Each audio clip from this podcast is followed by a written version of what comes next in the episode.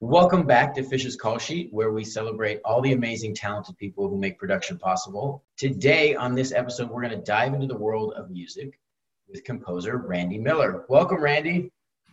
Thank you. Happy to be here and happy to be sharing some time um, exploring stuff with you.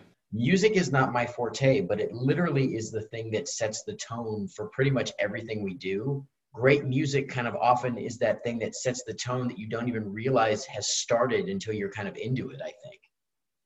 Yeah, that's a really good point. And actually, that's the heart of, of what film music and media music is all about having people connect more with the images and the dialogue and the sound, and it kind of becomes a cohesive universe of sound and music, all to um, support the film or the TV show or the video.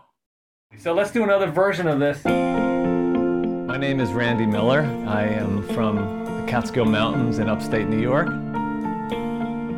We just need to start off um, soft, which I think we are, but we need a little build. Once we get to 16, we can play out a little bit the rest of the way. Okay, let's go again.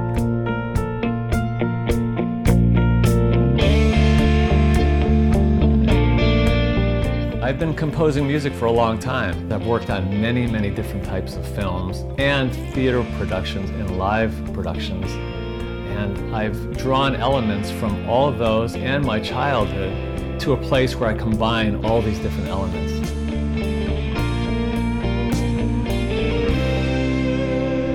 One of the aspects of composing is the discovery period. And that's when you get a film, you get a project, and you're working on it, and you're trying different types of music, um, different styles, different combination of instruments or maybe electronic sounds. And one of the real joys is when you go, wow, that's what really works. When you have a small ensemble performing your, your music, could be just three or four players, you hear each individual player as compared to a 70, 80 piece group. But when you have just a few musicians, you're trying to bring out the individual qualities of each of these players. And that brings something special to the music. Recently, I did this with a small group of players that I hadn't met before, and they were fantastic. They each added their own voice and sound to the music, and I feel that that contributed to a very special sounding score. Music now has become a little bit more atmospheric and textural, that thematic material is what really gives a score a distinctive sound. So what I'm trying to do is make a strong statement with a theme, but surround that with uh, world elements, with synths, with electronic sounds, sometimes with a small group of musicians and sometimes with a much larger group, even an orchestra, but still maintaining a thematic element to all the different ingredients of what the film score is. what do people think a composer does? Well, there are a lot of different types of composers. There's composers of classical music, which everybody would know, like Tchaikovsky, and there's composers of songs, so songwriters, but they're still composers. There's composers of music for media, which is what I am. So we're writing music that's mostly in the background of a media project, but sometimes becomes the foreground when there's, say, no dialogue or, say, a montage that features music and composing doesn't necessarily mean writing it down. I happen to be that kind of composer that writes everything down, but you don't have to write anything down to be a composer. So it's a really broad uh, umbrella for what composing uh, really is. It changes a little from film and television, obviously, because of tone and the style. But what do you normally do, like when you come to a film project? How does that begin for you, and what does that look like? That's a great question, too. So much um, depends on schedules. The ideal situation is when you have literally a year to write a score. That practically never happens. On occasion, it on occasion it does. Occasionally, I'm brought into a project when it's it's in pre-production. It hasn't even been shot. Composers are normally paid a certain amount of money, and it doesn't matter how short or how long of a time that we have to write the score. So the more time, the better. So the reason I'm bringing that up is because the flip side of having a year, which is, like I said, very rare, would be coming in to say replace someone else's score or because something happened and the, this, the release schedule got condensed terribly. So you have two or three weeks or less to write the score. And everything's in between. But to answer your question, the, the average way would be a movie might have you might have six weeks, maybe seven weeks to write the score. Could be anywhere from 30 to 60 minutes of music. TV show is different. As you know, the schedules of TV shows are very organized, very condensed. Episodes are, are happening um, uh, at the same time, concurrent at different stages. So, a composer on a TV show is going to be working every week, and you might have, you know, seven to 10 days or less to finish anywhere from 20 to 30 minutes of music. And to give you a sort of a, a reference, most composers write anywhere from one to maybe three or four minutes per day. If it's big orchestral score, you're lucky if you can get through a minute or two a day. If it's something much smaller, like a synth score for a TV show, you could probably get through a couple minutes a day. So that's how you get the, the sort of time if you take the amount of minutes and you divide how much you can do per day, it can take anywhere from you know a week to a couple of weeks. Yeah, and for people who don't really have a reference, like uh, a half hour show usually is about 22 minutes of production time. So that's your your music could be the majority of that episode, or it could be across just a portion of that episode, and probably the beginning and the end, especially. That's so true. And especially in, in, in, comedies, there's not a lot of music. There's play on, play offs, opening credit, end credits, say a half an hour show, maybe 10 minutes of music or, or less. So in a drama, say a TV say, say a TV show that's runs 45 minutes aside from commercials, you know, approximately. There could be 30 minutes of music or more. That's a lot more than a half hour sitcom, maybe which might be five or six minutes maybe 10 minutes most. Going even one step past that would be TV movies, where um, I did a series of six uh, TV movies in 2008, 17 and 18, where they were 90 minutes long, TV movies, and the producers of that show wanted wall to wall music. And anytime there was no music, you know, hey, you need some, put some music in this spot. So literally, the, the 85 minute length movie had 85 minutes of music. There was no spots open. So they, they just wanted music wall to wall. It was the nature of uh, the type of production and the type of films that, that this company made. So that's like, you know, from a couple minutes in a sitcom to wall to wall music. Most composers, including myself, can write a few minutes a day at most, and less if it's orchestral music for a feature film then you're lucky if you can get through one or two minutes a day. Having said all that, it all depends on schedules. Going back to what we first talked about, if you had months and months to work on something, then you know you're not worrying about how much you're getting done per day. You're worrying about the quality, and you're trying to really make it the best you can and the most creative and the most you're trying to stretch as a composer and that that's the ideal situation and the tv schedule tv series or tv movies of the week type thing um, you just have to get it done and and do it quickly and do it professionally and um, you know move move on to the next episode or the next project. For you how does that process start? I, I, imagine it's so unique because anybody who's dealt with music they realize how long minutes of music are. But for you what, where does that process begin and, and what are your big motivations? That's a complex complex question too a lot of parts to it. So that goes back to kind of what i was saying about having a lot of time and, and it ties into that because if you don't have a lot of time and you have to write really quickly, I mean, honestly, you have your um, you have your ways of handling scenes. I mean, I mean, for myself, I've done this for a long time. I haven't written for every type of scene. There's always some new one which is exciting and different. I actually started in the early 90s, so that's a long time ago, where computers, you know, there were computers and we used computers then, but not to the extent now.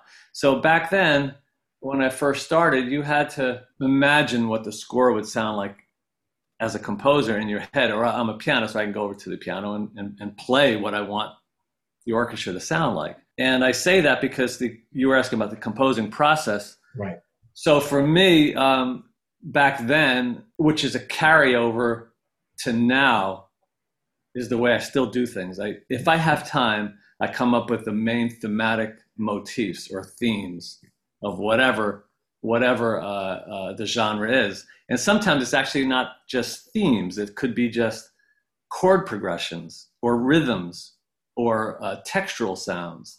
When I have a choice and I have you know the luxury I experiment for really a week or so, or, or even more, just coming up with themes on the piano or really away from the picture. I look at the picture, get some inspiration.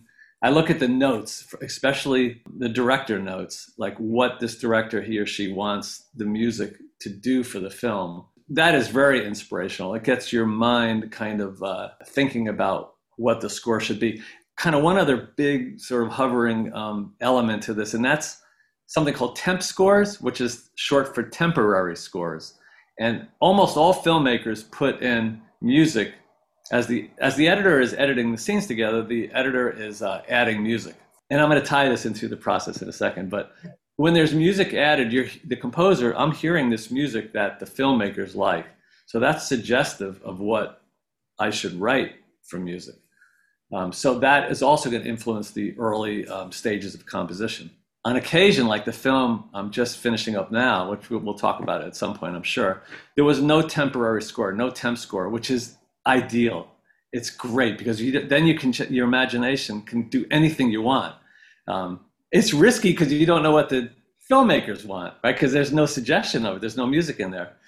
So all those things factor into um, how I start writing.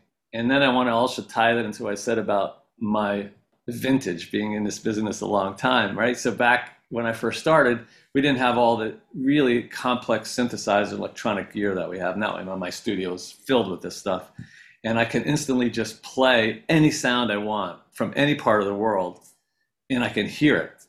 And I can realize it in you know 10 minutes i can come up with something that sounds kind of like what the score is going to be or the scene is going to be when I started out, we didn't have that. We had just piano and a few basic synthesizers, practically no internet.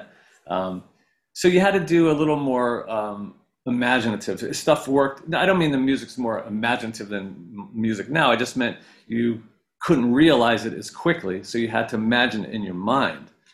If you play a piano and you really want to hear strings, it's still just piano, unless you can make your thoughts sound feel like that would be the string part. So now the way I write is depending on the schedule and depending on if there's a temp score, what kind of score, and um, but I try to write all the thematic, textural, rhythmic, motivic material before I actually start writing particular scenes.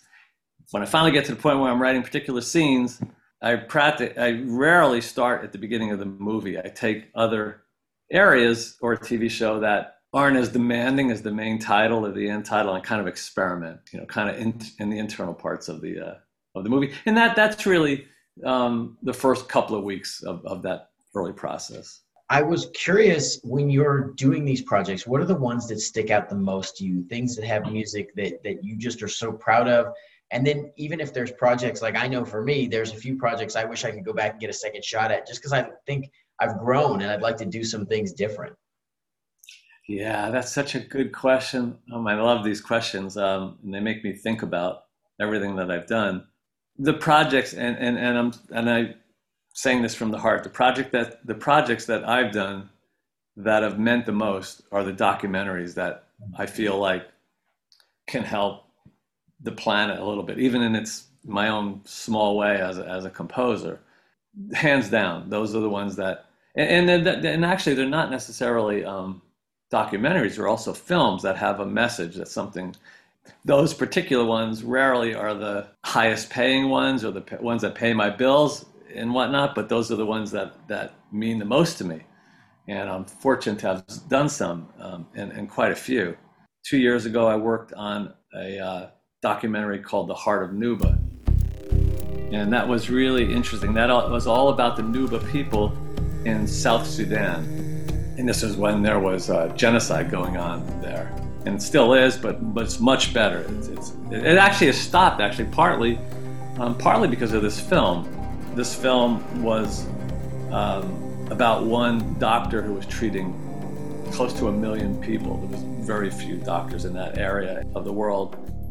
To be part of something like that and contribute to and make an awareness of what was happening there was such a good feeling. It made an impact, and it actually got to um, uh, to the point where uh, the government was overthrown in Sudan. That, that happened about a year ago. And uh, hopefully it'll turn into a democracy, but we'll, we'll see. Those kind of projects where you feel like you made a difference um, really means something. And, and going back uh, even more, a few years before, I worked on a film called Extinction Soup, which was all about the sharks. And, and the sharks are being decimated, their fins are being cut off. So that was a documentary as well. Those kind of projects, you feel like you're you're helping. Um, Freedom to Marry, which was another one, which was bringing attention to same-sex marriage, which was also had an impact. As far as feature films, a film I worked on many, many, many years ago uh, with recording with a Japanese recording artist named Kitaro, who did a lot of um, uh, new age music. For, uh, he's Japanese. We worked on an Oliver Stone film called Heaven and Earth, and that brought attention to um, that was Oliver's kind of third film about the Vietnam experience, and that kind of brought attention to the actual people living in Vietnam. So that also put out a message. So those kind of projects have a lasting uh, impact on my life, and I feel like I'm contributing. You know, us us in the entertainment business, we're not teachers at high schools and um, doctors in emergency rooms. So when we can help out this planet to make it a slightly better place, that feels really good. As far as um, type of music that helped me expand as a composer, like the Heart of Nuba. So that was all uh, African music, and I used African musicians. I worked on a film years ago called Time Over Time, um, which was based off a Norman Mailer uh, novel, which was all jazz. And I love jazz, and I grew up playing jazz, so it was a chance to kind of do a 1960s John Coltrane-ish type of score. And uh, as a film composer, you get to do a lot of different, a lot of variety of things. So that was really a lot of fun. And uh, really just about every film that I, I work on where I have enough time and I can experiment, then I feel like I am expanding and reaching and, and, and pulling in new influences. Now, things I'd like to do better uh, is just about every score. There's, you know, every time I hear something that I've done, I go back and I think, oh, you know, that cue is pretty good, but that one, the next one, I could have done better on that. So there, there's never ending sort of wish they could go back and tweak and do it better. And a lot of that has to do with the time, like we were talking about before. If you don't have enough time, you can't really do your very, very best work. You do good work, can, but it's not your very, very best what brought you to music? What started that passion for you? I grew up in the Catskills up in upstate New York. There was a lot of music. At that time, there was bungalow colonies and hotels, and there was music in every one of them. My mother was a professional vocalist uh, before she moved from New York City and married my, my, my dad uh, up in this little mountain town up in up in uh, the Catskills called Ellenville, New York. She was a professional vocalist and traveled everywhere and sang. And so there was always music in, in our house. Uh, she would bring in pianists to rehearse in the living room for, and she even when she was raising her family, um, myself and my two brothers, uh, she would bring in professional musicians to uh, rehearse the shows that she was doing in the local hotel. She was done with touring, so it was just doing the uh, different gigs in different hotels. So it's always around that, and um, I would watch the pianist accompany her, accompany her uh, singing. And even though I didn't start off accompanying a vocalist, I was in rock bands and a jazz band and the high school band playing clarinet. I was around this stuff all the time, but it wasn't. It wasn't. Didn't take too long. By the time I was in my late teens, I was already accompanying her on some of her shows as a pianist, and she was doing mostly um, Broadway stuff, some some semi legit, which is sort of like a, uh, some operetta type material, but mostly Broadway, mostly Broadway and popular songs. And so she, I was learning how to accompany her as a vocalist in my late teens and early 20s. That really informed um, so much about um, my future uh, musicianship. But one single event that my mom took me down to Broadway and we saw The King and I, and it was a second revival. It was in the early 70s, I think. And Yul Brynner starred in it. And I remember sitting up close at the stage and I could see the pit orchestra playing this King and I, which is one of my favorite all time scores, Rodgers and Hammerstein. And I was listening to the orchestra and I, and I just was that's what I want to do. I, I want to orchestrate and write for musicals. But it was really more about orchestration for the musicals. I didn't really want to write the songs. He became a favorite of mine, Robert Russell Bennett, who's passed away a long time ago, but he was the orchestrator and uh, uh, sort of a right hand man to Rod, Richard Rodgers for many, many years. That was a seminal moment for me where I thought, wow, that that is a lot different than some of the rock bands and some of the jazz things I was doing in high school. So that this is this Broadway production with this beautiful orchestra playing this beautiful, beautiful uh, music. And to this day, I still think about that moment. And, and I actually, I, he, he, Robert uh, Russell Bennett wrote a book um, about uh, music for theater. And I remember studying it in college at Berklee, um, in, in Boston and the book disappeared. I could never find it. I finally found it on, you know, like eBay or Amazon or something two or three years ago, and I bought it. It's on my shelf. It was a couple hundred dollars, literally a couple hundred dollars. But I snapped it up right away because it reminded me of that moment watching um, The King and I in the uh, early 70s. Isn't it amazing how a moment, right? You you kind of know in a moment, like your your life changes. It's the life before that moment and then when you kind of have that epiphany of, of what your passion is. It's so true. It's so true and i think about that moment but really what happened at that moment was i was still also really interested in biology. Oh. yeah. And and i went my first semester to college as a biology major because i was torn. I love the outdoors and i still do and i still have this attachment to the outdoors and biology and all these things. Um, so I went for one semester as a biology major. That deep feeling of wanting to be a musician was too strong. And so I left and, and went to a different school and entered as a music major. Even like you said, at that moment, that's really what I want to do, but I wasn't 100% sure. I wasn't 100% sure. Well, it's not practical, right? Like I, I was going to be a veterinarian. I love biology and I love animals. So you're, you're speaking my language. but I grew up in this business and I've yeah. always, I've loved acting from the beginning. But I also loved the behind the scenes portion of the reason I write and direct and produce is exactly what you said about like being able to do a documentary that may make an impact on society yeah. where you can touch people, where you can progress a thought or share a story that hasn't really been told. It's everything. Can you just put those words into my mouth when I speak those? That was way better put than that's exactly really well put. That's exactly how I feel. And, and, you and you probably have. I mean, not that I'm going to interview you, but I want to ask you a few things. Sure. You still have that feeling about animals and veterinarian and the outdoors and and, and all. I'm sure it's still deep inside you. Every day, and I love it. And I I have lots of pets, and I spend lots of time outdoors. And I made my kids animal lovers. There's a part of me that knows that I could have done that, and I would have enjoyed it. And so I've been around veterinary medicine my whole life as well. But I realized that this pushes me in a way and brings me to life in a way that that probably could have done in, in a lesser sense, but I don't know if it could have ever matched this. That's so true. And I feel the same way. I feel like I could have gone through life as a biologist, maybe a field biologist, maybe a researcher. I don't know. Who knows? But, um, and I could have been happy and I could have done it, taken that road. Maybe I would have had regrets a lot about music. Maybe, maybe not. I mean, there's no way to know. But I love that I can have sort of my cake and eat it too because I'm a composer and I work in music every day, which I absolutely love. Even even when I'm complaining about schedules and, and sometimes getting paid very little, mm-hmm. um, and all the things that we complain about. But yet I'm going to just look up. I can look up and I see we live in Old Topanga. There's nothing but open space.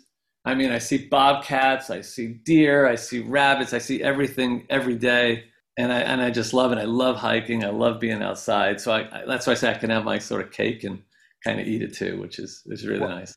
I laugh because I think there's something about biology for me, and I think Kip, who I mentioned before, had mentioned your name to me, was a biology major once upon a time, and a couple other people I've interviewed have been biology majors, and I think there's something about the connection.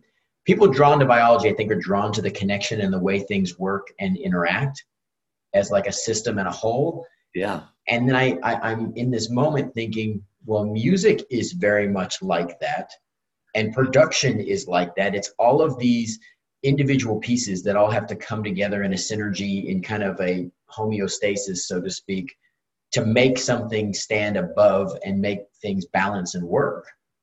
Yeah, no, that's so true. That that that is so true. And there's that that collaborative collaborative spirit that you're talking about is is in both fields. And and I myself, um, very much a collaborative person, whether it would be you know in music or if I was you know in some other field of science. It's, it's definitely a collab- collaborative uh, effort. Having said that, on the other hand, a little different than what what you do. You're you know you're an actor, a director, a producer, filmmaker, right? Yeah, so writer.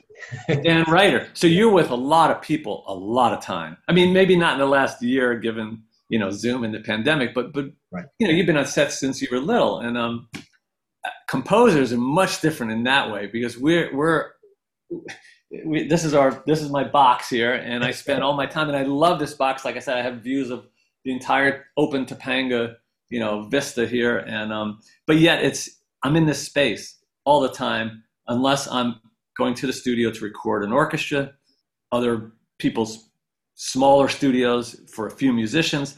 But you know, 90% of the time I'm here uh, just working quietly. So that's a little different, even though the collaborative spirit, spirit is still there. I must be part of the team, like you mentioned, the filmmaking team that needs to work together. I'm not actually in the presence of a lot of people. Not that I'm a hermit. I'm not a hermit. Sometimes but, I feel like the I nature am. of what you do kind of lends it. Because like I, I always tell people when I'm editing, because I was an editor for a while. There you go. You lock me in a dark room and I don't come out until I'm done. Pretty much. It's like and and it's not that I don't like people, but it's funny. It's like I have to get it to a point where other people can fully see all of the work and the progress of what we're doing, and then I get the notes and have to go back in the cave.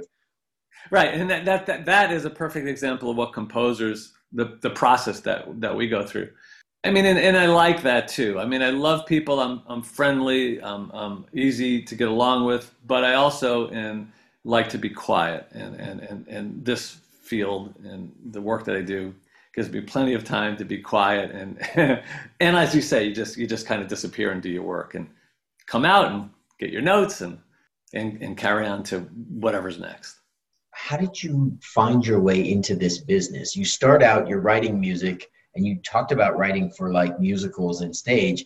What brought you to Hollywood to this crazy business? Yeah, no, it's it's uh it was my path, right? And everybody's path is so so different. It is interesting. When I finished um, college, halfway through college, I was I was doing a lot of musicals. All right, this is college level, but I was also working professionally in the local theaters as a keyboard player uh, while I was in college. This is in Boston. But in my last semester, or actually it was the last year, I think, at Berklee, they started a film music program. It really didn't exist before that. But at that time, it just started up. And so I, I'm going to take some classes in film music, although I wasn't that interested in it. I mean, I loved, you know, some scores I remember when I was a kid from TV and whatnot. But, um, but I did take those film music classes, and then I really liked it. I went, wait a second, this maybe more important to, to me than even theater, even though I, I, I love theater. I just felt like there was more opportunities in media music, meaning at that time was film or, or TV. There was no, uh, you know, no internet and anything, right. and no, uh, no video games or anything. But so that got me interested in film music. And when I graduated, didn't feel ready to go out to uh, Los Angeles. And I had family, and my family uh, had a place in Florida there were snowbirds like typically many northeasterners they they're in there and especially when they get older and they start to retire they have a place in the north and and and, and luckily my family um, was able to get an apartment a condo in south florida. I went down there really after um, right after i graduated i mean right after the, the next week to spend time with my family. And i got work right away as a pianist and and um, really as a pianist um, more than anything else in South Florida. There was a lot of music, still is a lot of music happening at all the hotels and whatnot. And I said, okay, this sounds pretty good. So I started working there, and but pretty soon, within a year, I really wanted to get back to writing because I was working mostly as a as a pianist and composing. So I started um, getting as much work as I could as a composer, which mostly meant uh, some commercials. But then I started doing a lot of work as a string arranger, meaning I was writing string arrangements for, for records and songs and whatnot. And I started doing quite a bit of that. And uh, that led me to get an offer to come out to Los Angeles by a producer. A producer came in from Los Angeles, a record producer, and uh, wanted me to write string arrangements for, for the vocalist, which I did and conducted them in, in South Florida uh, called Criteria, which is the famous uh, Gees studio there at the time. And that same producer brought me out to Los Angeles to finish the project. It was really exciting. I'd never been past the Mississippi. I had toured in different rock bands and different things up up to about Ohio, but I've never been all the way out to to uh, California.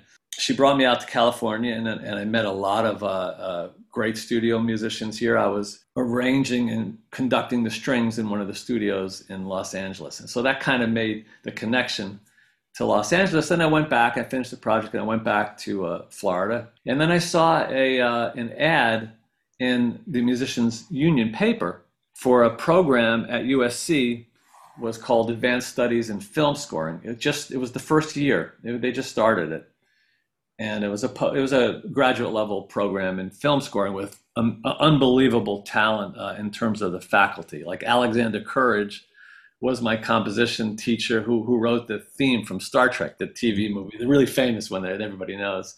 And so he was one of the teachers. And so, you know, I love that kind of stuff. So I said, okay, I'm going to do this. And it was very hard to get into it, but I did get accepted into it. So I was proud of that. Got in my Honda Civic and just drove out to California, left everything behind in Florida. Didn't know anybody except for the studio musicians and um, took that, did that program.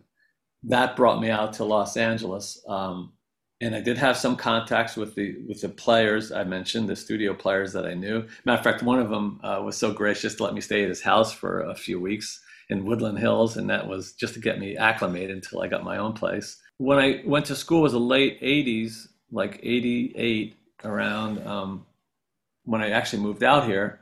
I got an offer to be a courier just dry. I mean, there was, there was, that's how you got music from one place to the next. You couldn't, you know, you couldn't just send it over the internet and print it. So couriers are used all the time to, to take music from a composer's house to the sound stage and then back to the copyist, you know, kind of move it all around. So I met um, a French horn player. She hired me to, she was also a copyist, music copyist, the people that write the music for the actual individual musicians.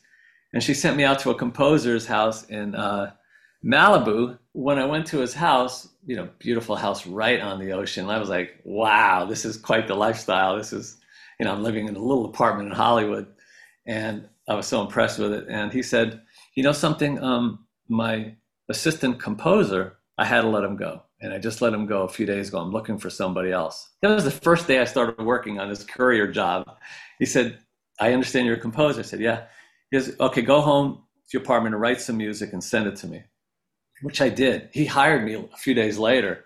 Amazing. So I only worked, yeah, I only worked one day on that job. but right place, right time, right? Most effective courier ever. Thank you. Yeah, that was so timely. It was great. It was such a such a cool thing, and and um, he hired me to start um, working for him on all his films. I worked for him.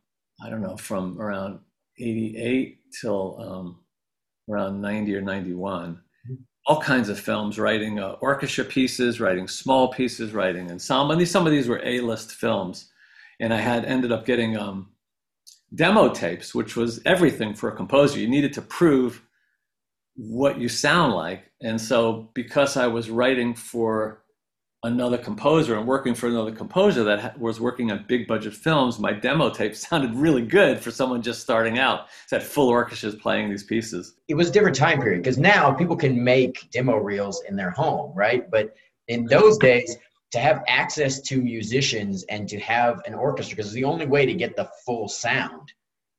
God, that's so, so interesting. You brought that up. It's so true what you just said.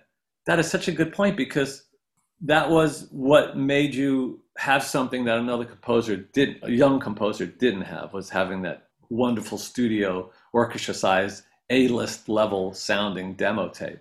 Yeah and, and what a unique thing. I mean I, I remember you know we started ironically pretty close to the same time. Obviously i, I was young was a kid and was just kind of finding my way but we're all kind of finding our way in the beginning anyway. Yeah. Because i started in 88 that time period you really had to kind of fight to make it or be in the right places and put the pieces together. It lent itself to the people who were still around really have a substantial kind of grasp of the business because they watched the shift from kind of I don't want to say from from kind of pre-digital to yeah. digital and modern. It's so true.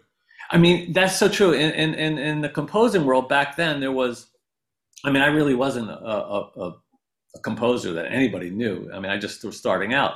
But having said that, there was probably, I don't know, maybe three or 400 really busy composers in Los Angeles. And that was it. And, there was only, you know, X amount of TV shows, um, X amount of movies per year. Showtime and HBO were just kind of getting going. So there really wasn't a lot of work. And I was able to squeeze my way in doing some small films and small TV shows, just starting out.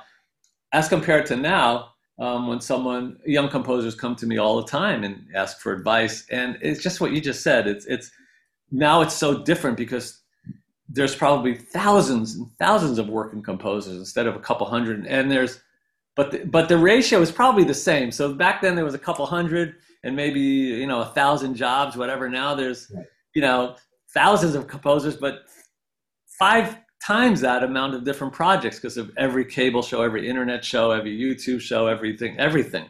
There's so much work, just very just very different times. But in some ways, you still have to make yourself distinctive then, you know, and now. What are projects that jump out at you where or something that you just are hungry to try something you haven't got to do enough of in my career i've done a little bit of, of everything. Well i only did um, one that one score the one jazz score which is called time over time but i would really love to do more of that. So even though you know i, I have done one it was um, and it was a lot of fun doing it. I'd like to do more. It's something that goes back to my uh, upbringing and my when I was very young, and it's something close to my heart. So, Randy, a lot of composers, a lot of musicians early on in their career and, and at times throughout their career end up ghostwriting. What can you say about that for, for musicians and for people? Because so often we hear people's work and we don't fully know who to accredit to in this business. And the same thing for writing. Yeah, no, that, you're right. It's the same thing with writing, and it goes way back, way back into into the, the 30s and the 40s when when when uh, studios had, um, you know, back then all the major studios had orchestras on staff every day. That that was that's been gone since the early 60s, and they also had composers on staff, and the composers on staff were oftentimes the head of the studios, major names. Underneath those composers were a slew of, you know, just I don't know, could have been five to 10, I would imagine, composers that were working under the main composer and they didn't get credit.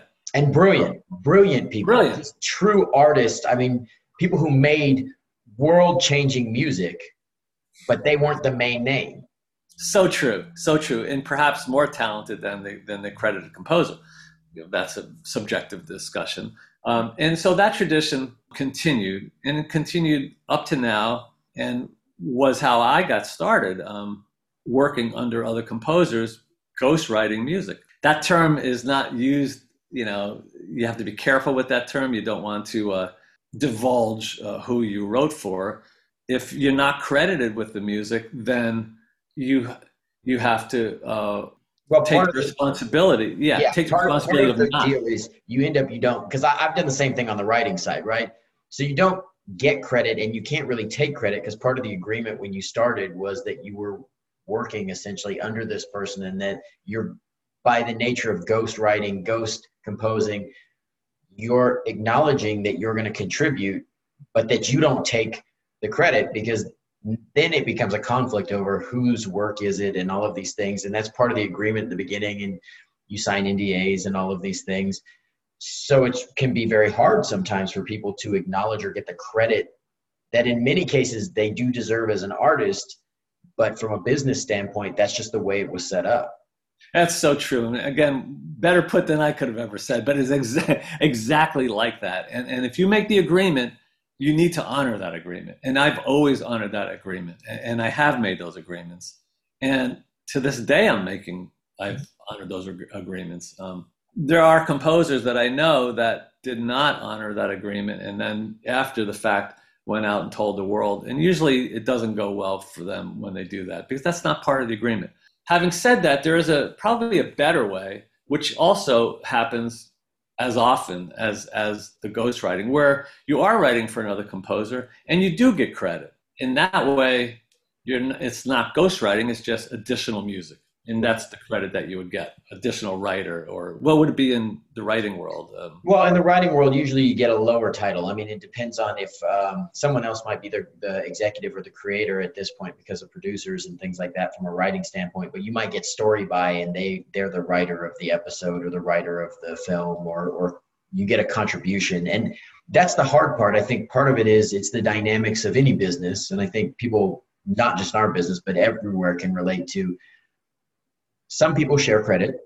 Some people want sole credit uh, for, for lots of different reasons. And there are people who agree to shared credit or, or sole credit, and then people come back later and try to kind of usurp it or do something yeah. else. And what usually happens is you get one job that way, but you kind of announce to the whole world that you're not going to honor these things. And once you don't have that integrity, that follows you as well for your career. So. And that's what I was talking about, right? It doesn't yeah. usually go well. And, and no, that's and that's that's well put. And and it's the same thing, yeah. So the the other way would be just to get additional music credit if you're on a project, and the additional composing credit um, can be for many different reasons. It could be that the other composer is simply too busy, and hey, hey, buddy, come on and help me. I need to get this project done. Sure, I'll do a couple cues. I'll do you know 20 minutes of music to help you get it done. It could be that the particular composer um, doesn't have the skills to write a certain type of music that needs somebody else to i mean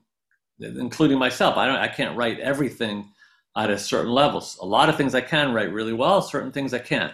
And so i might bring somebody in to help me write some additional music and it happens all the time for me too. But what i've learned is over the years is to try to give additional music credit as much as I can, and I do it as much as I can, and I do it most of the time to other composers. On occasion, because of contractual um, obligations in the contract that I have with the production company, I really can't get into that. It has to just be strictly somebody doing some ghostwriting. I haven't used ghostwriters that much or additional music composers that much, but I've done it a lot for other people. It's just, it's just the nature of my my career over the years has been I have a main road as a composer, but I also have two other main roads, and one of them as as an orchestrator, which is a whole different thing, and also as a conductor, which is a whole different thing too. And then the other one, so really four mainstreams, is as an arranger, string arranger. Because of all the experience I have, not only with as a composer, but as an orchestrator, conductor, and string arranger, I get called on a lot of projects, even to today,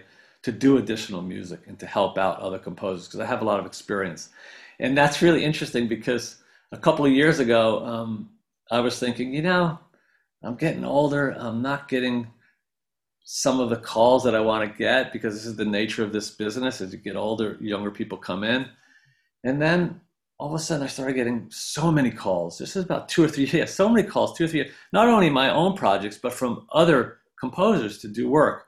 And I've been insanely busy the last couple of years, and I'm just so grateful for it and I think it's because of everything we're talking about and, and, that I'm talking about, these different sort of parts of my career that has kind of helped me now um, as someone um, who's a bit older.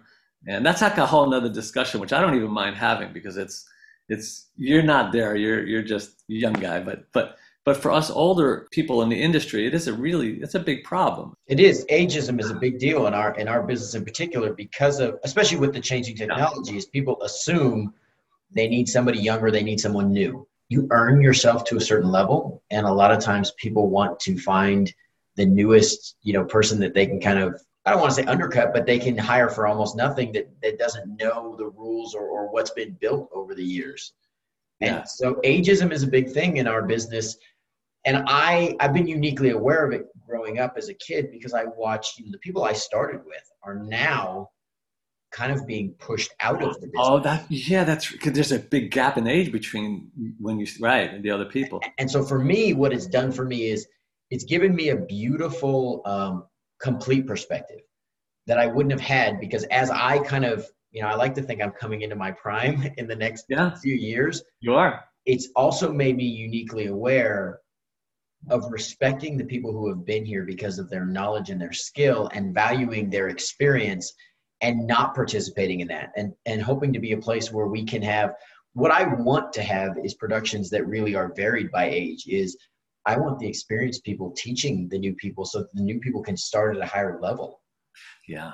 That's so I love that that kind of thinking that you're doing because truthfully you'll be there in 20 years from now. You'll be in that, those same shoes and if you can put that out in, in the world uh, and you're not doing it for yourself obviously, you're doing it for the older ones that you're speaking about, but it'll help your generation too when you get to the next step. Part of my thoughts is is uh, because I've been lucky uh, and I'm still really busy, as I say. And I'm not just saying it to like make it look like I'm busy. I truly I'll, am busy. I'll say it. You're you're super busy. Your name came up a ton when I was looking for people. That's why you're the first composer that I, I reached out to, and I was so humbled by you being willing to do this. Is because you've worked in pretty much everything, and in a world where streaming is relatively new for for you and I because we've been in this so long. But when you're looking at people who have done television and and comedy and drama then they've done film they've done small films they've done short films they've done documentaries they've done dramas they've done comedy. You've done you know pretty much every category you could possibly click in and you know streaming and everything else. It's a beautiful thing to see someone who has that combination of experience where you've touched it all.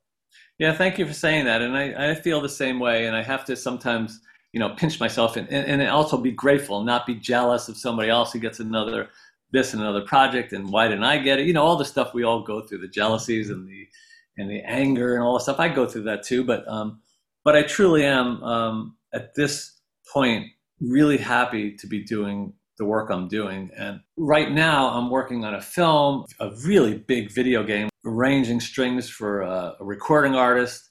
And i'm working on a musical not as a composer, but as a producer, orchestrator, conductor. And I'm saying all those things because, you know, just like in your field, in my field, there are, you know, there are A list uh, composers, but there's not a list. There's not a long, long list. There's the Hans Zimmers and John Williams and these great composers as they are.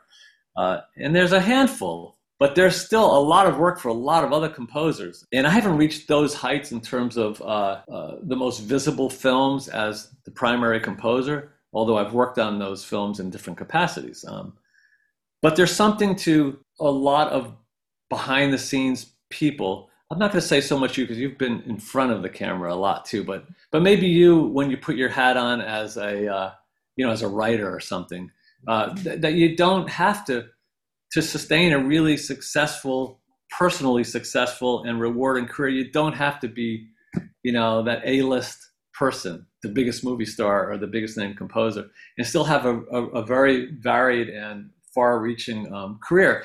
And I say that because I try to explain to younger composers that really just want to do the biggest films. That's not the only way. Yeah, maybe you'll get to be that person that works on the next Marvel, you know, is the next Marvel superhero uh, composer, but maybe not. One way, if you want to have a long, sustained career, is to get really experienced and really good at many things so that people call on you as you get older. Now, that's not to say that you know there's another the flip side to that is well if you if you do too many different things you're not an expert in anything well there is something to that i suppose but um at least in my field it doesn't really apply people love for you to fit in a niche and they love to know that you do X. Yeah. So in the beginning, it can be difficult for them to understand that you can do, you know, B and P and Q and all these other things, right?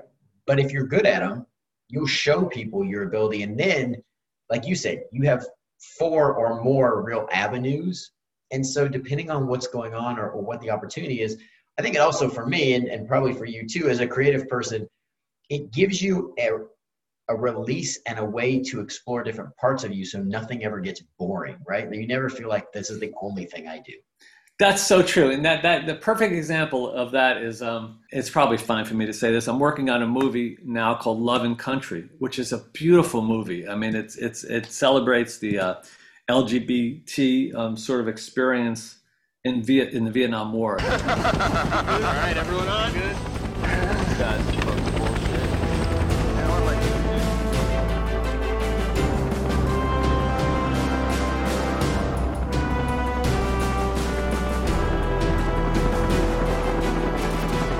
Soldiers, um, two men, they fall in love, and it's like the horrors of Vietnam uh, tied into this sort of deranged um, captain who wants them to um, go on this suicidal mission, basically. And yet they have this love affair between the two of them, and they need to survive. They need to. They're thinking about their future.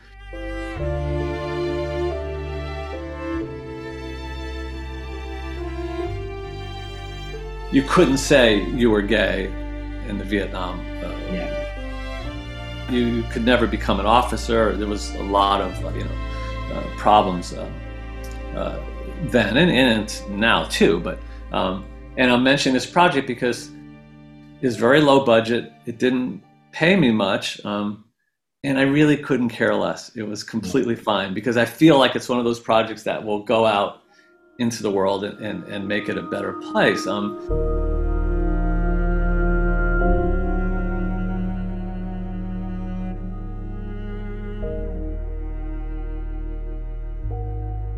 and I spent um, about five months on this score, which is a really long time going back to that first discussion. And there was no temp score, which is great. The filmmakers were very open to me experimenting, and um, so that project lasted for months.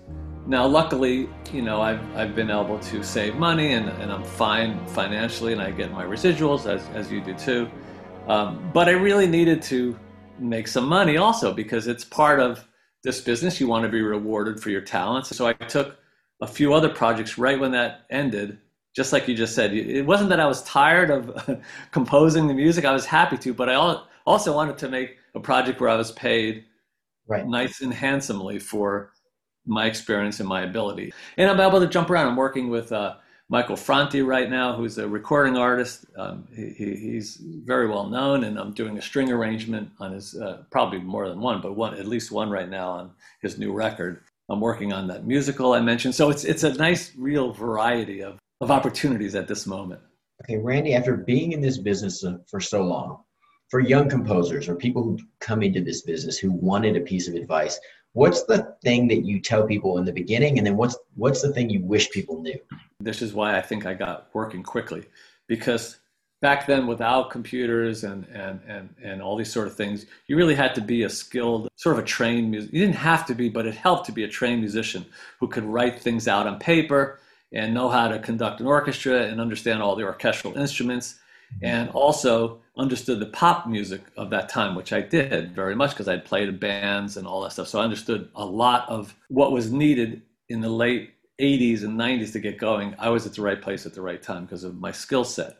Jump forward to now, that's much less important. You don't need to necessarily necessarily be a trained, you know, conservatory trained musician, composer to get work. And so what I tell younger people is exactly that. I say if you want to go to Juilliard or Berklee or USC or any of the music schools, that's great, do it. But you don't have to because of all the technology, you might stand a better chance or an equal chance getting great on your technology, understand all the computer tech stuff, understand how to run samplers, understand how to um, uh, how to mix music as a recording engineer, all the behind the sort of the secondary work skills that a composer needs but doesn't have time. So a composer to come in and work the best way now I tell young um, to put it in a nutshell is to work for another composer.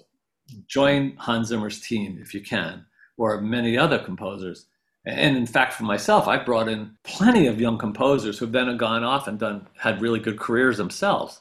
They've worked for me as as an engineer, as a tech person, somebody knows how to handle the samplers and electronic music, all this kind of stuff that I don't have time to do. I know how to do that as well, but when you're really busy, you can't do everything yourself. It's a team effort um, in composing. So that's my answer to a young person. In a nutshell, get your tech together. Get your tech because there's a lot of opportunity in that area. If that's not your thing, then come in very trained as an orchestrator or a conductor or possibly a, uh, a player. So if you have a really high end uh, skill set as a pianist or as a guitar player, but I'm talking about studio level quality, so it has to be very high. You might get some work for another composer playing for them as a, as a player, and then you'll get opportunities to do some writing. So it's changed. So back, you know, from way back then to now because of technology mostly. What do you think your colleagues say is your best quality? At this level, my level and your level, we're all really good at what we do. I mean, we wouldn't be doing what we're doing unless we're really good at it. I mean, so I don't want to qualify great versus really good, but let's just put the bar at really good. So we're all really good. Right. We're not hacks, you know, we're not people that shouldn't be here, and yet we're here. We're here for a reason, and we have stayed on for a reason because we know what we're doing. We do good work or very good work. So I think for me, given that, um, and I'm nobody to qualify my own, you know, exceptional ism or very good ism or excellent ism, whatever it is. But what I will say is I'm I'm I'm, I'm very uh, I think I'm a great collaborator. I'm easy to get along with. People like working with me. Honest, um, respectful, I'm creative. All these things. But I think the thing that stands out for me is is being collaborative. And, and I say that because in my long career, I think other colleagues would would, would think of me. I, I hope anyway, is the collaboration. Okay, I have my final run of questions. Some of them will be a little different because you don't spend as much time on set because there's like call sheet and there's um there's questions about craft service. But over the years, I'm sure you've been there. So I'm gonna ask you them anyway. Just give me whatever answer yeah. comes to your mind. Yeah, yeah, yeah. What is the first thing you look for on a call sheet? well, we don't have call sheets as composers, but it's it, our the equivalent of that would be um, either submit a demo for a film, or if, if I immediately get hired without a demo, which which both ways happen. Somebody wants you, they call you, and you have to decide if you want to take the the, the job at all. IMDb Pro, right there. I look for who's on the film and do I know them? Are they doing other projects? You know, uh, uh, uh, is it somebody that has a reputation of somebody I want to work for? Obviously, I know something about the film at that point because I got a call about it, but I may not know the principals involved and post production people involved and below the lines people involved. So that's what I look for because there is, as you said, there is no call sheet. There is something that comes out when um, when I work as a uh, studio musician when I'm conducting orchestras in town here. Uh, there is a, a, union call, and then you see all the musicians. So I look at that to see who's on it. But I'm just happy to see names I know, which is always nice. All right now, on those sheets, what's the one thing you don't want to see? Th- that applies here and other countries. I've conducted uh, orchestras all, really all over Europe and, and, and Russia and different places. So I've been different places as a conductor, and I know some of the musicians in these different countries and the different orchestras, and as well here in town. Sometimes there's players that I don't dislike as people, but I, I'm not crazy about their playing for different reasons. And I have to decide if I want to replace that person or not. And that's really hard to do. And rarely do I do it, but there has been an occasion when I've seen a name and I went, no, that's the wrong person for this. So I hate doing that because that person is losing work right. because of my feelings about their playing. I'm just hoping that I made a a smart decision. But like I said, that rare, rarely happens. I think people don't realize how much a conductor has to has to really understand not just the music, not just the rhythm, but the individual strengths and the way people collaborate, going back to collaboration as a whole, because what you're really doing is you're not playing a song, you're playing everyone's talents together and, and touching on people's abilities and lifting them. Yeah, no, it's so true. And, and I would say, just to give kudos to LA, that's never happened. Now I'm thinking about it. I can't, at least I can't recall a time where I saw a name on uh, a Los Angeles union call where I didn't love every musician. They're so spectacular. They are the best in the world. There's nobody like. They're so good, so well rounded, so versatile, play with so emotion, so much emotion. Um, that has happened um, uh, in other places where I, I, I, wasn't happy with certain musicians. I did, didn't want to see them again for that reason. When you walk into that room as the conductor, like what's that process like for a production? It's not just the music, but it's it's selecting people's skills and talents to highlight and, and really heighten moments. The composer and orchestrator or conductor doesn't usually hire the musicians. There's a music contractor who hires the musicians but they look to us for input. So they'll say, hey, how do you think about this person? this person. Well, if you have, you know, a 60 piece viol- a 60 piece string section and there's, you know, 26 violins, 25 of them are going to, you're not even going to think about because it's a large group, but you might think about the first two, the principal, the concert master, and maybe the, the assistant uh, principal, uh, the second chair. And you will think about styles, about those people, or the say the principal cellist or the principal horn player, French horn players. And you may want a certain type of player depending on the music. And if it's uh, a big action film, you want somebody that can handle that kind of a sound, say as a French horn player, your lead French horn player. If it's a, a, a tender, dramatic piece and you have violin solos, you might want something somebody who you know can do that really well as compared to a 20th century contemporary uh, uh, compositional piece that deals with experimental and sort of extended techniques in string writing, which would be like classical music of the mid mid 1950s. Um, you might want somebody specific for that.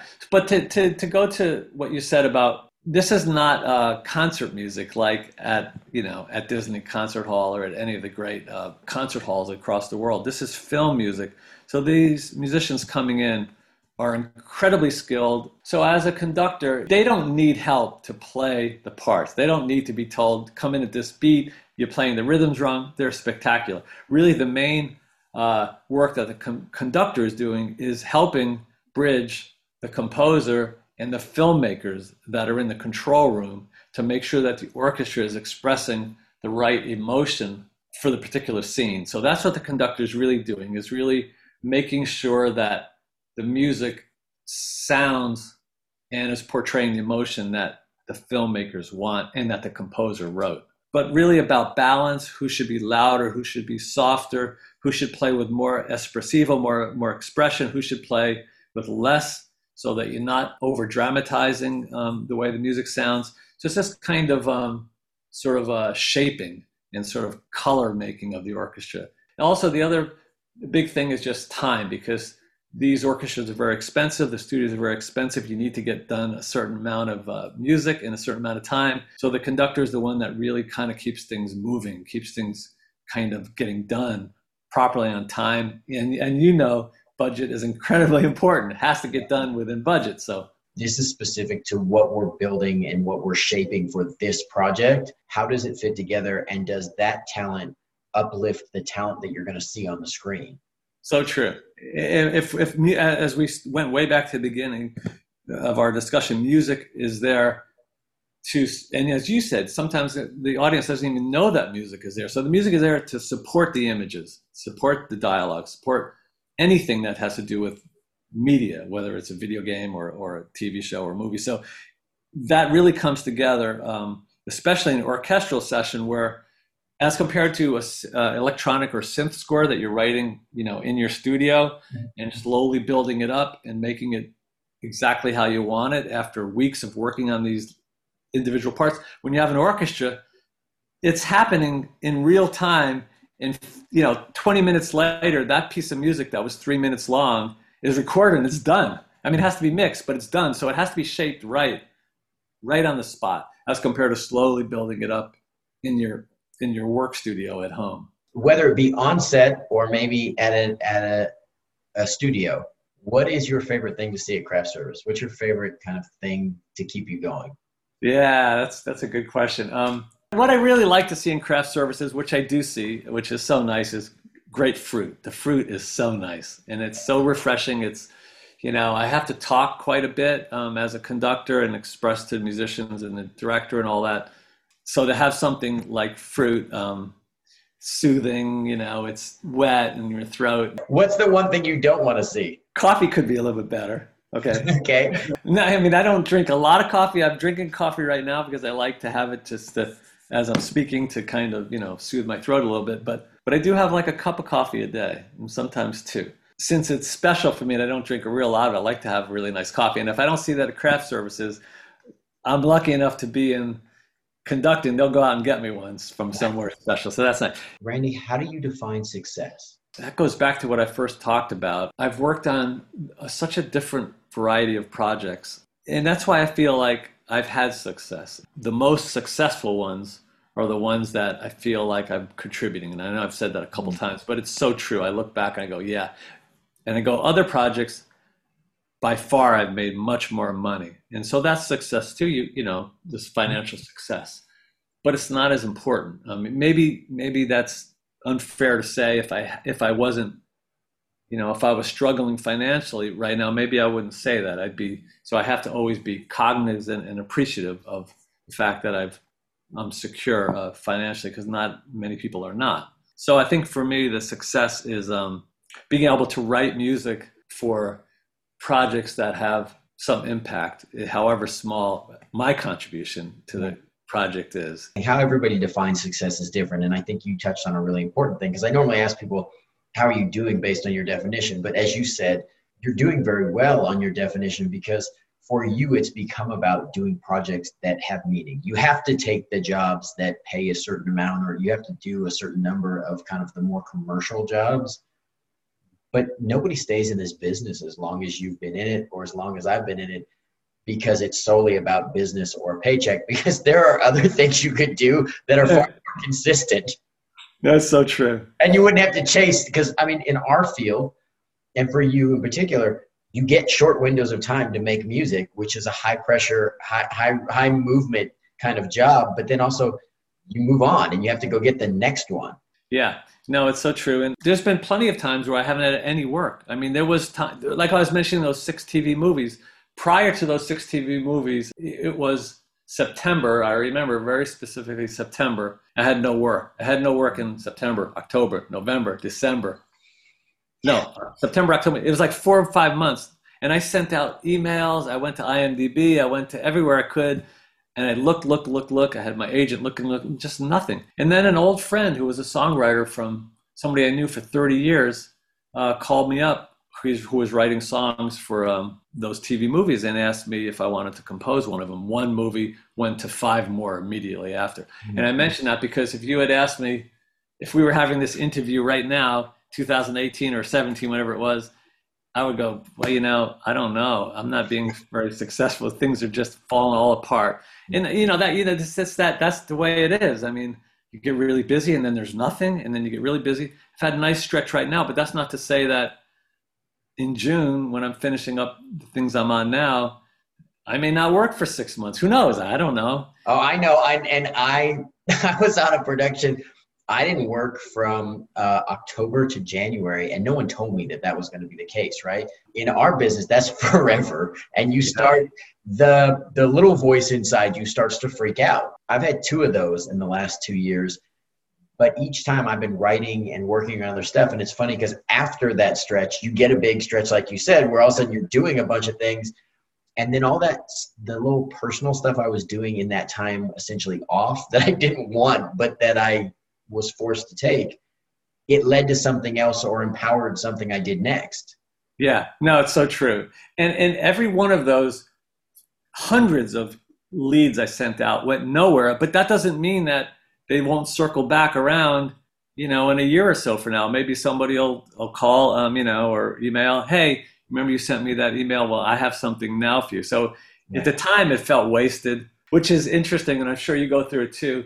Is downtime. So, you know, what do you do during your downtime? Well, you know, that's a whole sort of another thing. Um, I want to do a shout out before I, I, don't know if we're finishing up soon, but in case we, in case I forget, my manager from Bohemia Group, Peter Hackman, he's been such a wonderful guy. He he he actually got me that film Love and Country. He found it and called me up and asked me if I wanted to do it. Okay, what's the one thing you want in any set or recording studio? Assuming the musicians, obviously the musicians have to be great. That would be the number one. That show up in the space. But the second thing is the actual space itself. Hmm. And as you can imagine, if you take a 50 musicians and you put them in uh, a large sterile room, meaning a room, room with just small ceilings and, and hard walls where the sound ricochets, as compared to this wonderful 200 year old church with 30 foot ceilings and, and, and big wide open spaces. Music's going to just vibrate wonderfully in that old converted church.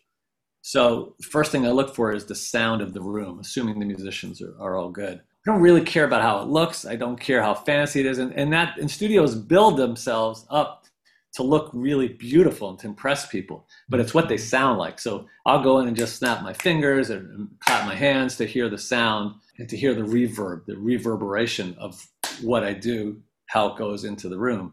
And you learn a lot that way. By far, it's the sound of the room is the most important, not the look, not uh, equipment has to be good, obviously kept up to record. Uh, that would be it. It's the sound. I'm interested because that's not my area of expertise, right? So you talk about reverberation, you talk about coming in and making sound. You talked about hard flat walls, which I know, and a short ceiling because then the sound bounces around. Yeah. What's something else that when you walk in, you you just go, oh man, like like what's the thing you don't want to see in a room? Well, let me say something that you do want to see, and then I'll because it'll trigger something I don't want to see. Well, I did some stu- re- recording at uh, Air Studios, Air Lyndhurst, which is in London. Beatles recorded uh, so much there.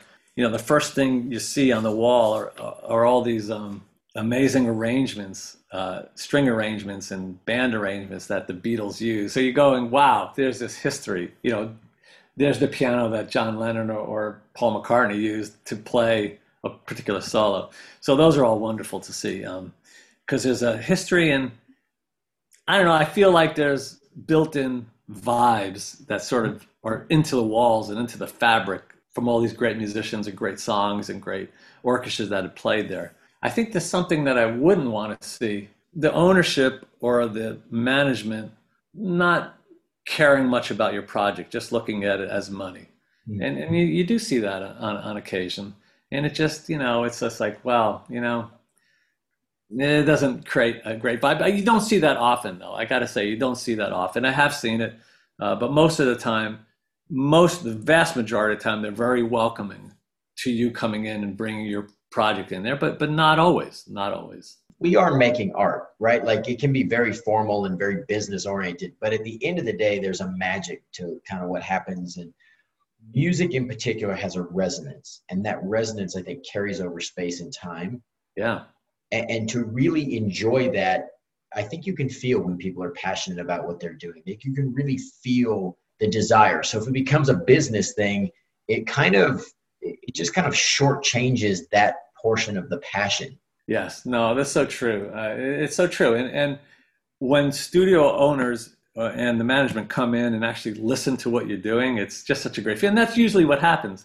It, it, because they're, they, they're happy to have this, like you said, these vibes and this energy coming into their studio, into their space, becoming part of that fabric that, like you say, does go over time. Um, to go on what you're saying, when we were, uh, I was on a project that was recording at Air Studios, which um, Sir George Sir George Martin owned the studio, and he produced almost all the Beatles records. Um, you know, to walk in and see his string arrangement of yesterday, which was one of the classics in terms of string arrangements on the wall, created such a nice vibe. It was so great, and uh, unfortunately passed just a few years ago. But on this particular project, my uh, my wife was with me, Pamela, super friendly and and a great personality and and uh, beautiful person over overall. And she saw Sir George going outside she ran out and said, "No, you got to come in and please come in and say hello to everybody." He came into the studio, watched us recording um, this orchestra at Air Studios, and um, just stayed for the longest time. Talked with me so long, and this is somebody who he was a giant, you know, in the pop field world. And so that having somebody like that come in and appreciate what we were doing, wanting to be part and put his stamp of approval on the project in his studio you know, it was like so so great. Beautiful. Yeah, really nice. For people who want to do sound or music or things in their home, people who are like like coming out of a pandemic where most people have been stuck at home, right?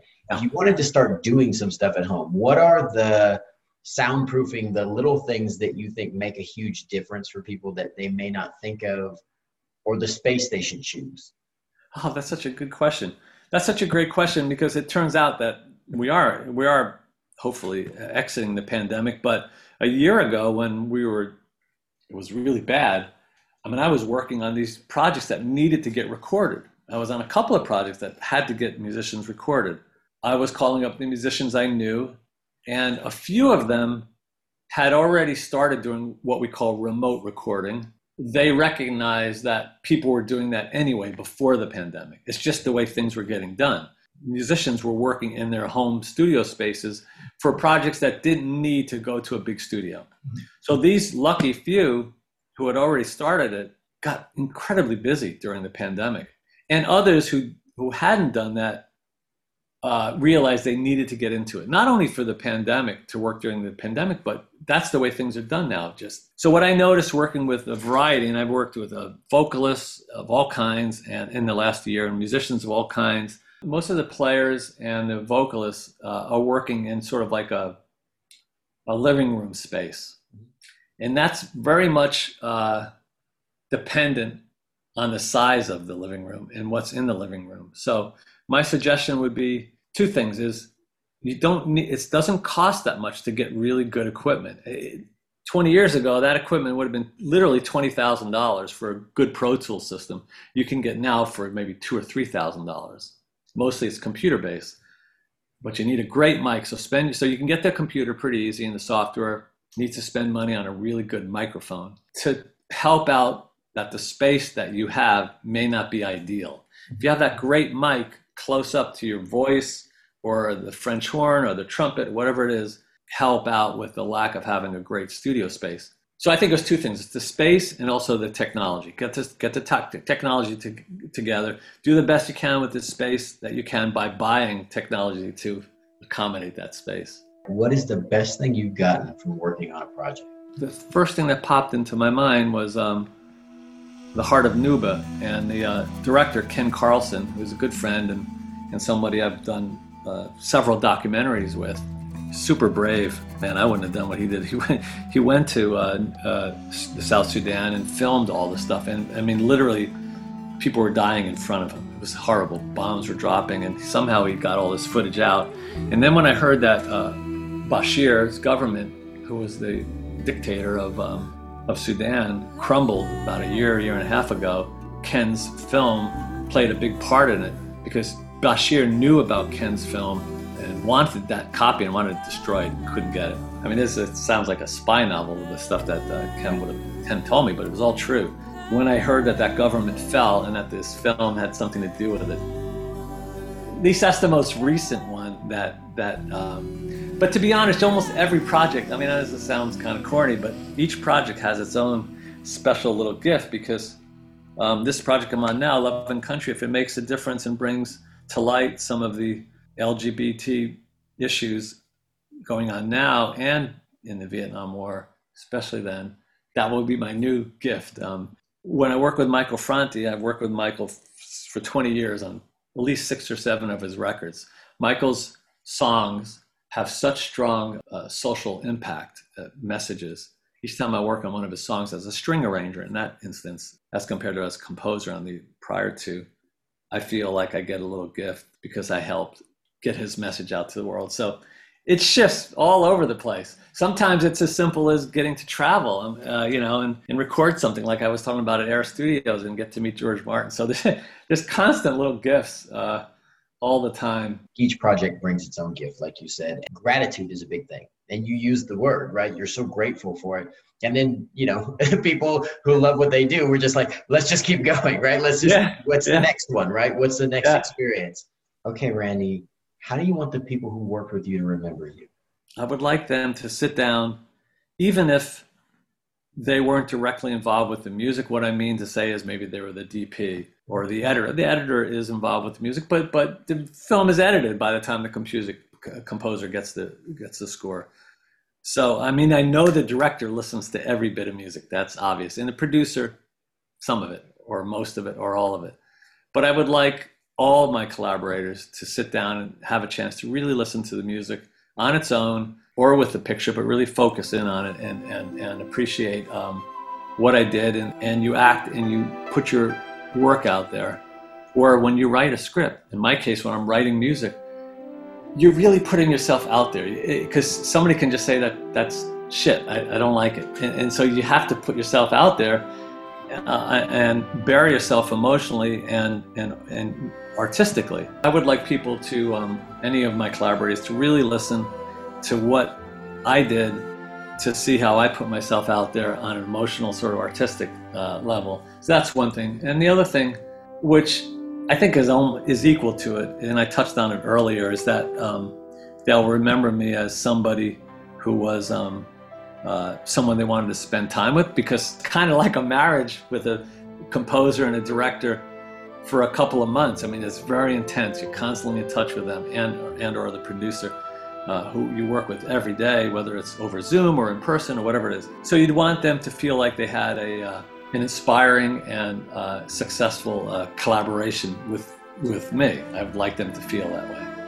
Yeah, I, I totally resonate with the desire to have the people you work with remember how much you laid bare and went all in for the project. Because to me, I really respect the people I work with and collaborate, even the people who may not even be on set at the time or the people who are seemingly far removed because we are all connected in this essence and our names live together forever. And I, I really take a value in that. And it's part of the reason I want to do this show is to highlight how many different people bring their amazing talents together so people will take that moment. And like in your case, maybe step away from the visual and just close your eyes, take in all the music, take in the way it makes you feel and how it accents what you did on a visual level or on a technical level and all of those other things. You're committed from the beginning to the end, and you took every essence and every note had a purpose to you. That's so well put. And I want to say to kind of jump off what you just said, most people don't understand that. I'm not really even sure what it's like for you professionally, it may be different, but for a composer and, and for myself, and I think most composers, when we get hired on a project, it's seven days a week, 10 hours, 12 hours a day. And I know you know what I mean when you put your editor hat on, for sure. But there's no weekends off. There's no days off. There's no Christmas. There's no nothing off. You're you're just 100% committed to it, and that's the way it is. And I suppose the flip side of it is then you have four weeks off or six weeks or six months or whatever. Nobody knows, but it's a hundred percent. And and and uh, for folks that don't understand that, um, that is the commitment. I might complain about it to my wife or my my kids or something, but I I love it. I mean, I love sitting here. You know, I love sitting down here and at my my workspace and writing music. Even though I might complain about the schedule or about this about that, it what gives me my identity and myself awareness of who I am. And um, yeah, it, it, it is central to what I think of myself and what I hope other collaborators think about me as a dedication and integrity that I believe I bring to. I'm not talking about talent; that's somebody else to decide. But I do bring the integrity and and the commitment to any any project that I work on. Well, I think that's so important, and it kind of brings me to my last question, which is, what is it, the legacy that you want your loved ones to take from your life? Yeah, I mean, I've been, I've been really fortunate again to live where I live, which I'm looking outside because I just love it. I mean, I maybe I should turn the camera around just so you can see it. Just open space. It's really nice. And this space that I'm in, we built uh, when my wife and I, Pamela and I, uh, bought this house 25 years ago.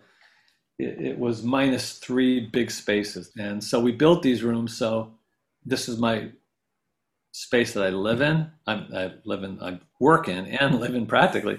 And the two other rooms are big recording rooms where I can put musicians in.